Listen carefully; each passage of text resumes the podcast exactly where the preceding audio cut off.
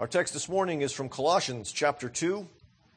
And while the sermon text itself is only verses uh, 13 through 15, uh, I'm actually going to read a little bit more than that so you can get a better idea of the context uh, in which Paul is writing. Hear the word of our God, starting in verse ah, 6.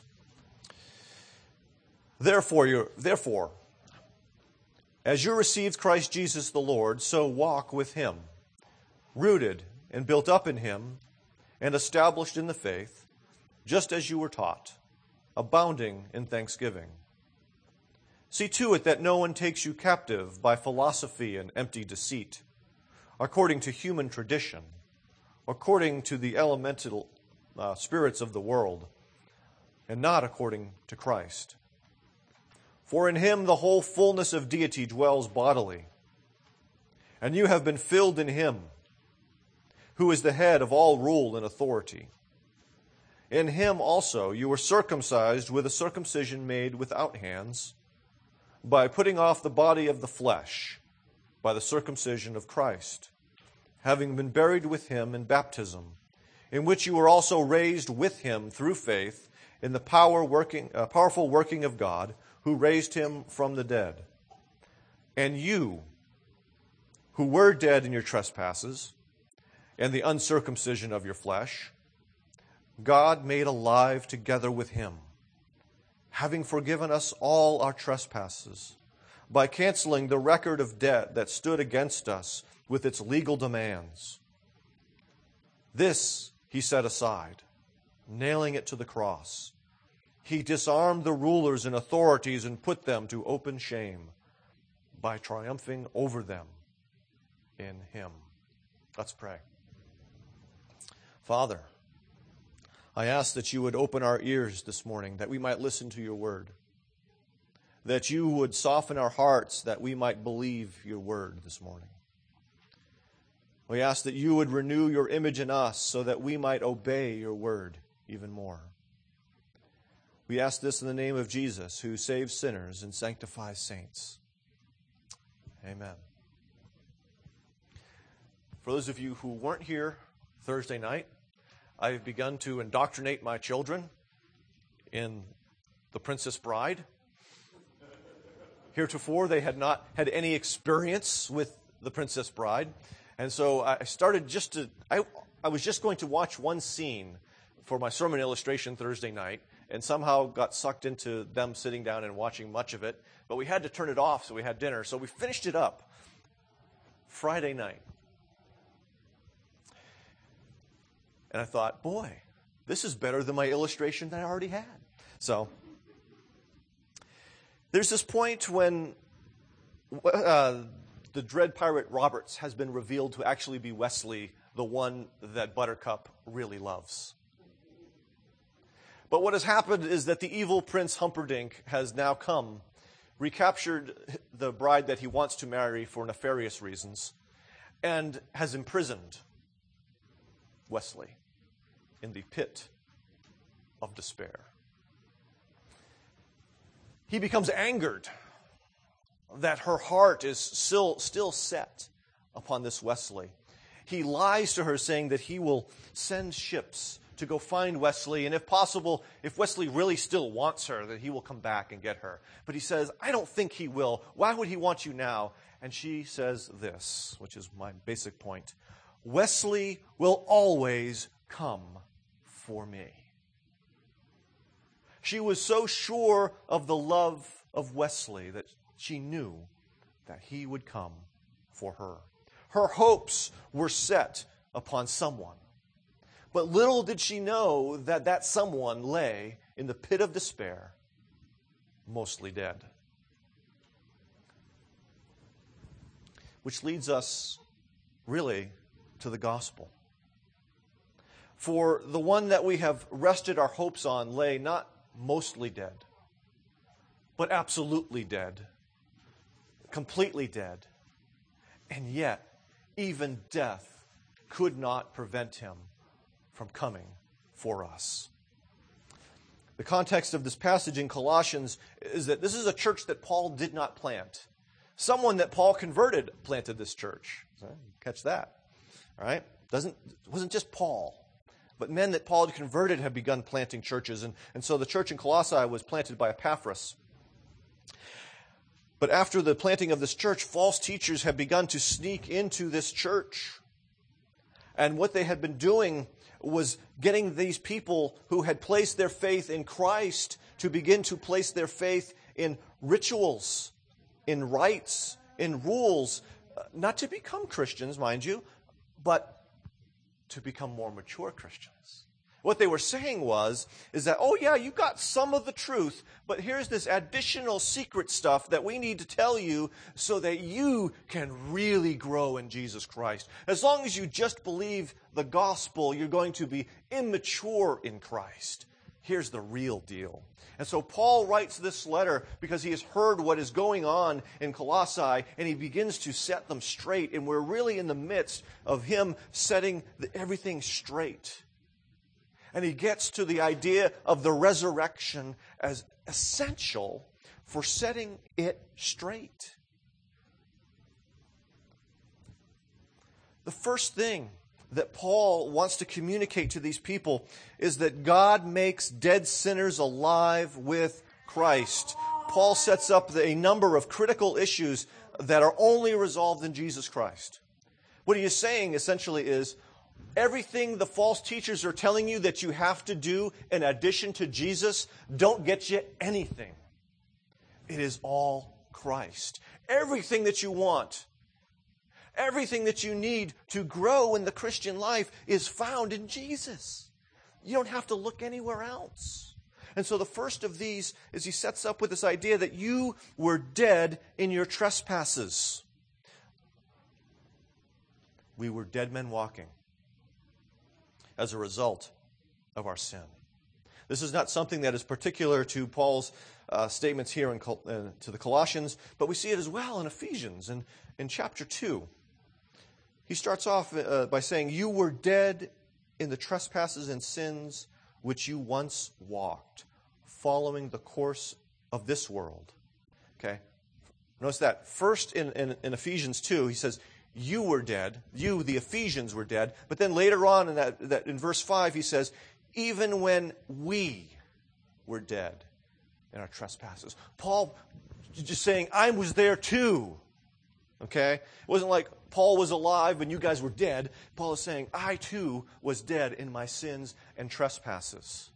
And so Paul is setting up this, this idea that we are spiritually dead. We were, apart from Christ, unable to positively respond to God.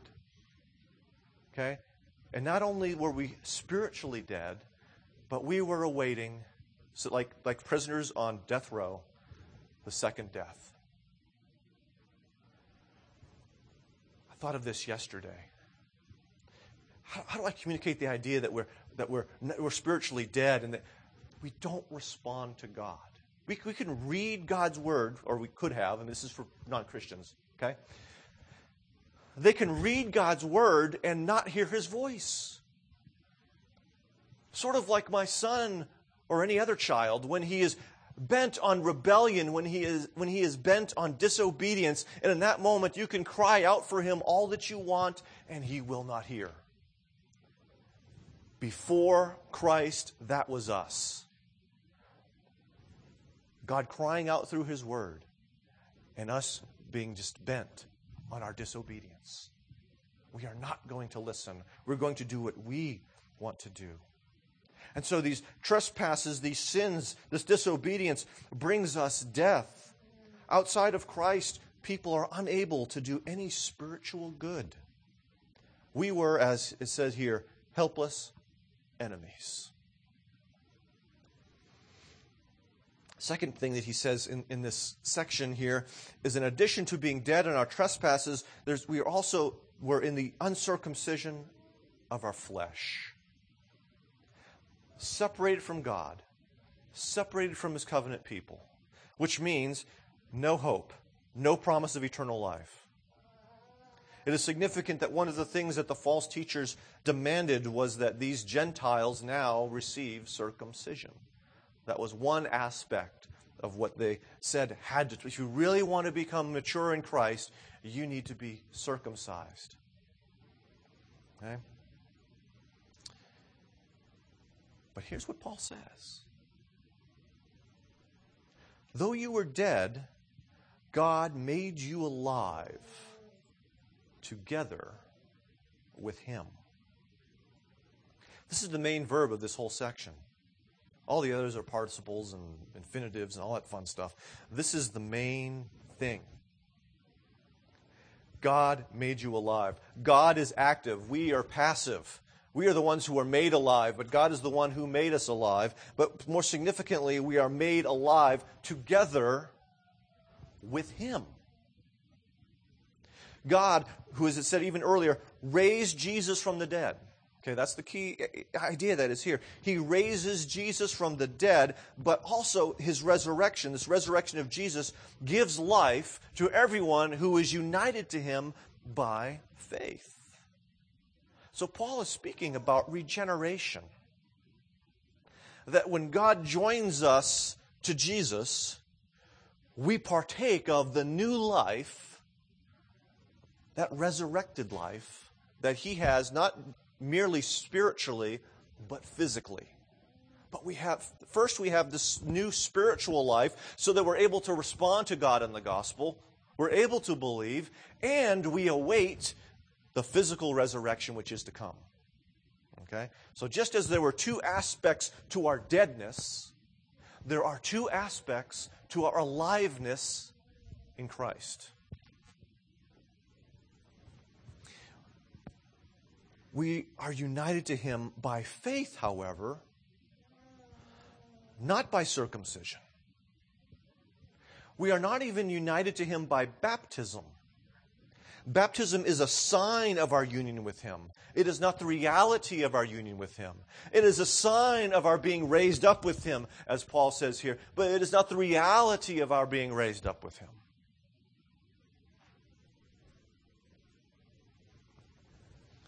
And so God alone is able to raise the dead, but He first raises the spiritually dead with Jesus.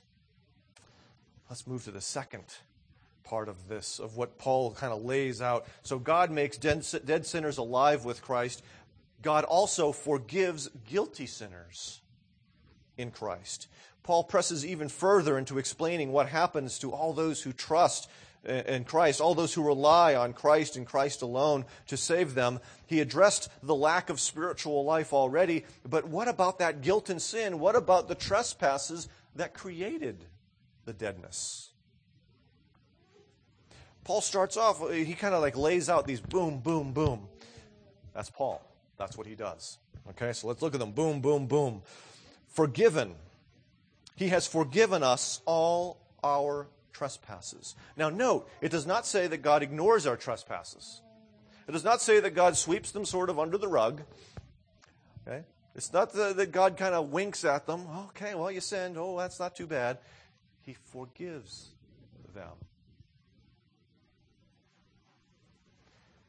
this word, there's, there's, usually two words given for forgiveness, and one is, is to release, as in to release a debt. This is not that word. This is the other word. This is the word connected to grace. This is the word that we see at the end of Ephesians chapter 4, where he says, Just as you have been graced in Christ Jesus, grace one another, which is usually translated, just as you have forgive one another, just as you have been forgiven in Christ Jesus.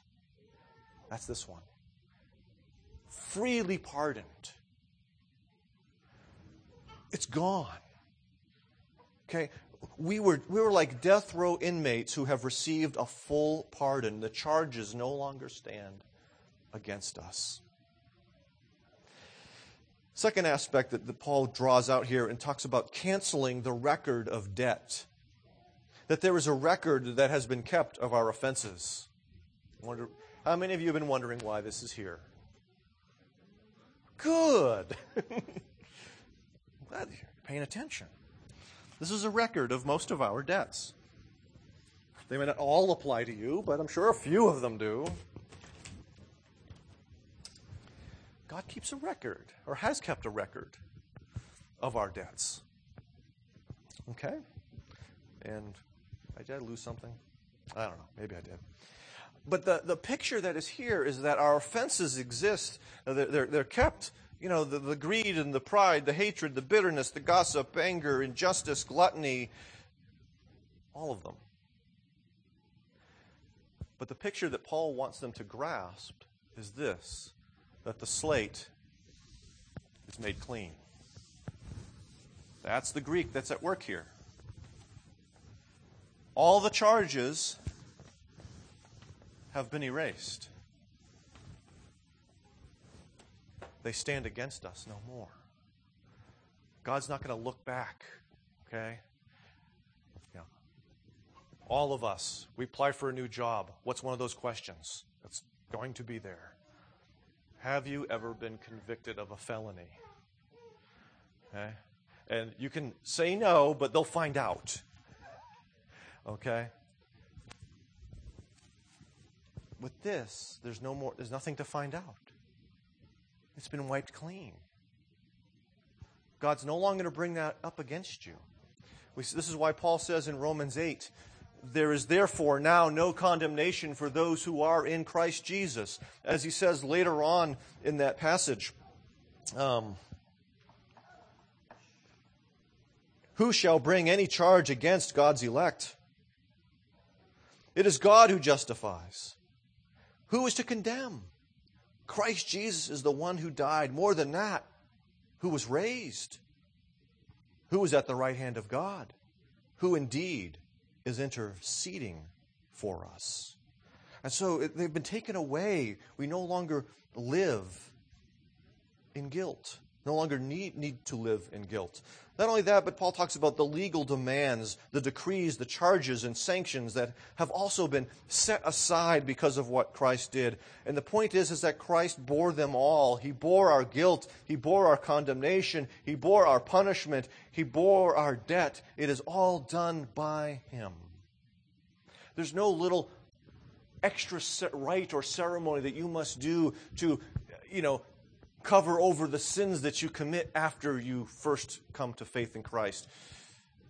You know, after you, you're baptized, it's not like, oh, now you must make up for the, some of these sins. He has borne them all. We see in Galatians 3 that Christ redeemed us from the curse of the law by becoming a curse for us. As it is written, Cursed is everyone who is hanged on a tree, so that in Christ Jesus the blessing of Abraham might come to the Gentiles so that they might receive the promised Spirit through faith. And so, there are no sins left um, for those who rely on Him and His death as their substitute. There is nothing left for you to do to make it better between you and God. Jesus did it all. So God pardons all those whom he makes alive in Christ. The resurrection matters now. Brings us to the third thing, third aspect of this that Paul lays out that God frees oppressed sinners in Christ. So we were dead sinners, we were guilty sinners, and we were also oppressed sinners. The false teachers had talked about appeasing these angelic beings as if they had power over us. And this was part of their secret knowledge that they, they dispensed. That uh, you had to make these angelic beings happy, and part of how you did it was through these particular rites and rituals. And Paul is probably He's probably like me sometimes when I read things on the internet. He's probably heard this letter. He's like, What? You got to be kidding me.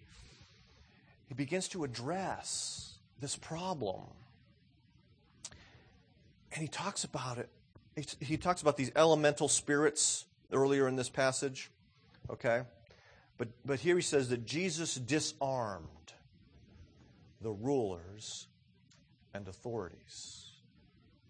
Okay, these rulers and authorities. We, we see this again in Ephesians. We wrestle not against flesh and blood, but against the rulers, against the authorities, against the cosmic powers over this present darkness, against the spiritual forces for evil in the heavenly places. And so, Paul, unlike most modernists, believed that there were malevolent spiritual beings who oppress those who are outside of Christ and still oppose those who are in Christ. Paul teaches this. I believe this because Paul teaches this. Okay? There is a devil, there are demons. Okay? Doesn't mean he's, he's got a little pitchfork, he's red, and got little horns in his head. And that's what I'm saying. But there are spiritual beings who are evil and who seek to work us woe, as Martin Luther had said. And they seem to be powerful to us at times. But here's the good news Jesus disarmed them. The language, the word that he uses is probably, it's not just he took their pistol away or, you know, the knife that they carried. The idea here goes beyond that has that idea to, to take or strip off clothes or disarm. He stripped them naked of their power, of their privilege, of their authority. They've got nothing left. Not only that, but, Jesus, but Paul says he exposed them. Think about this to me, I, I just love how how Scripture works in the sense of seeing the inspiration of Scripture that, that is not the product of a guy in a room writing stuff. Okay? What happened to Jesus? He was exposed. He was stripped naked. He was shown to supposedly be nothing when he went to the cross. And yet, it was through his own very weakness, not coming against strength with strength, but through submission, that he disarms, he exposes these evil powers for what they really are and takes their strength away.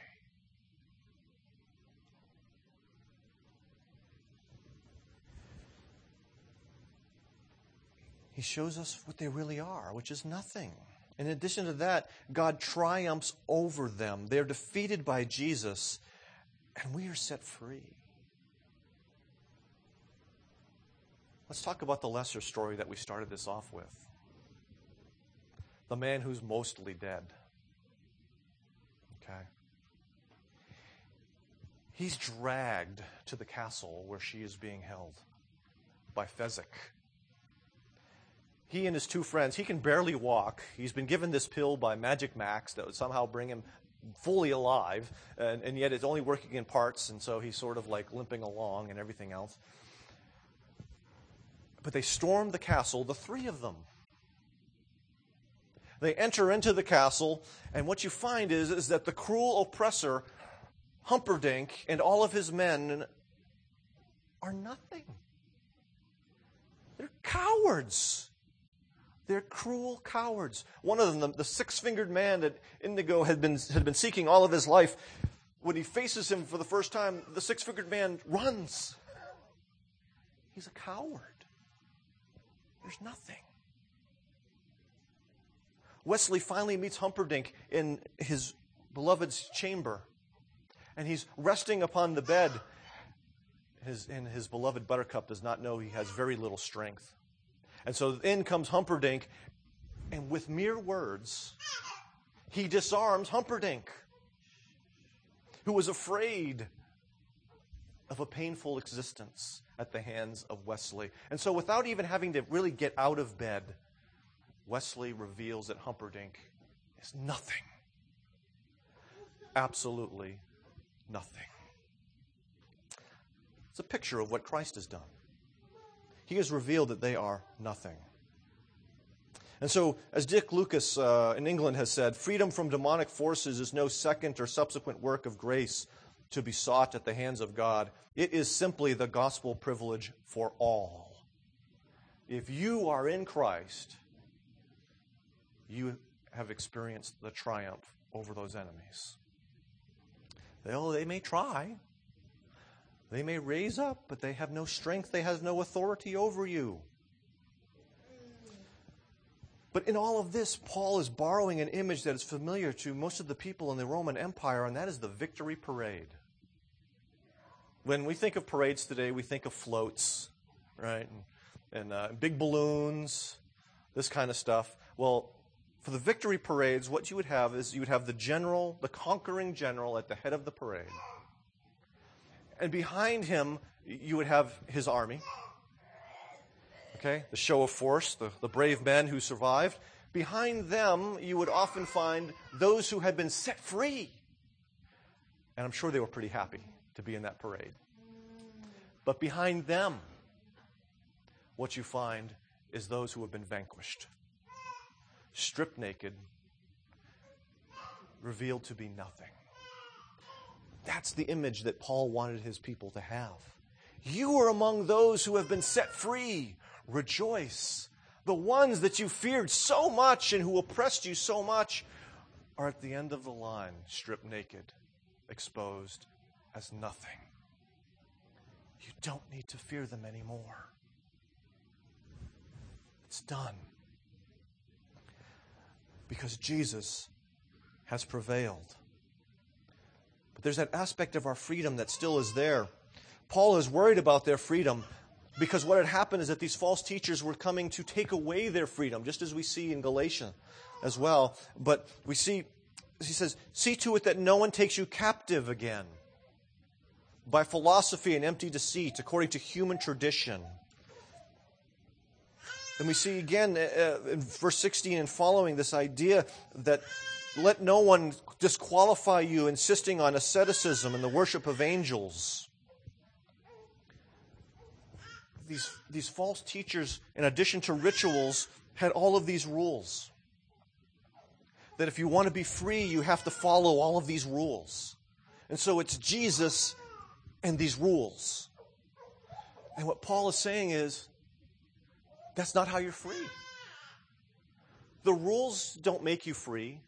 The rules don't keep you free. It is Jesus.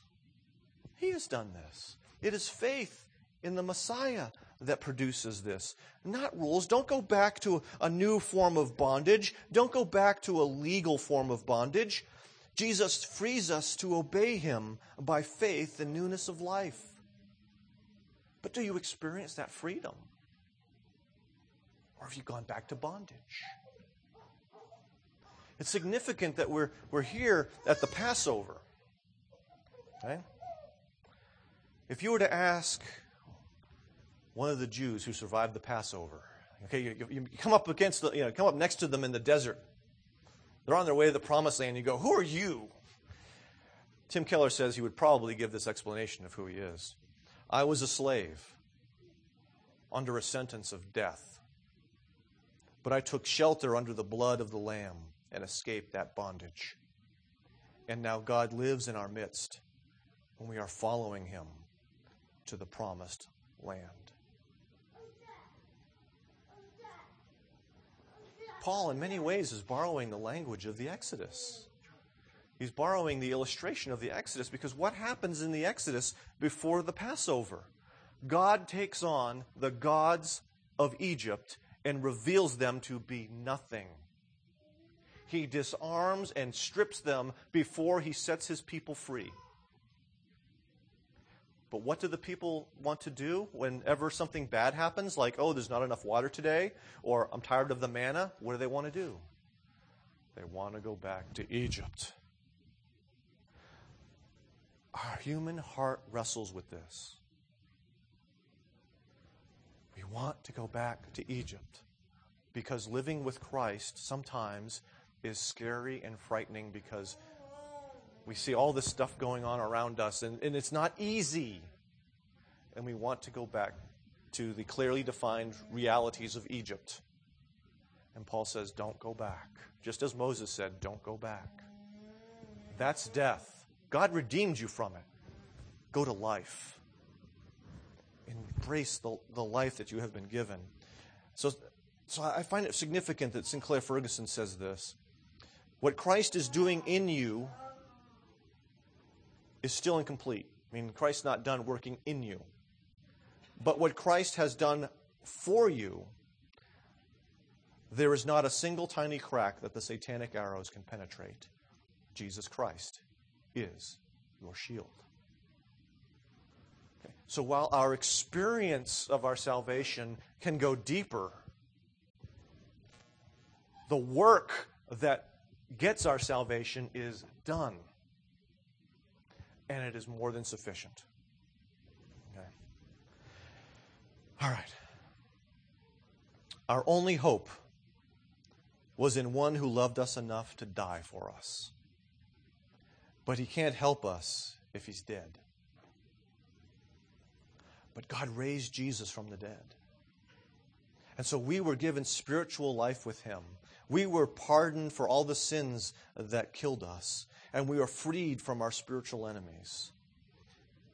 This is a true event that is far grander than any story that points to it, including children's stories. But is it shaping your life? Or are you still living in the death of guilt and bondage?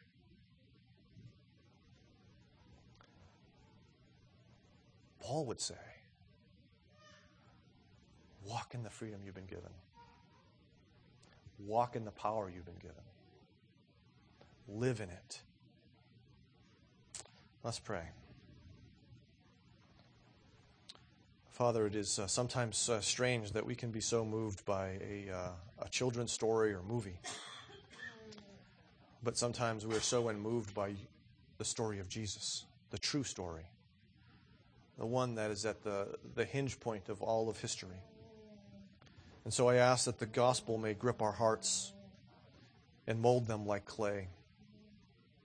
Help us to live as people for whom the gospel is true.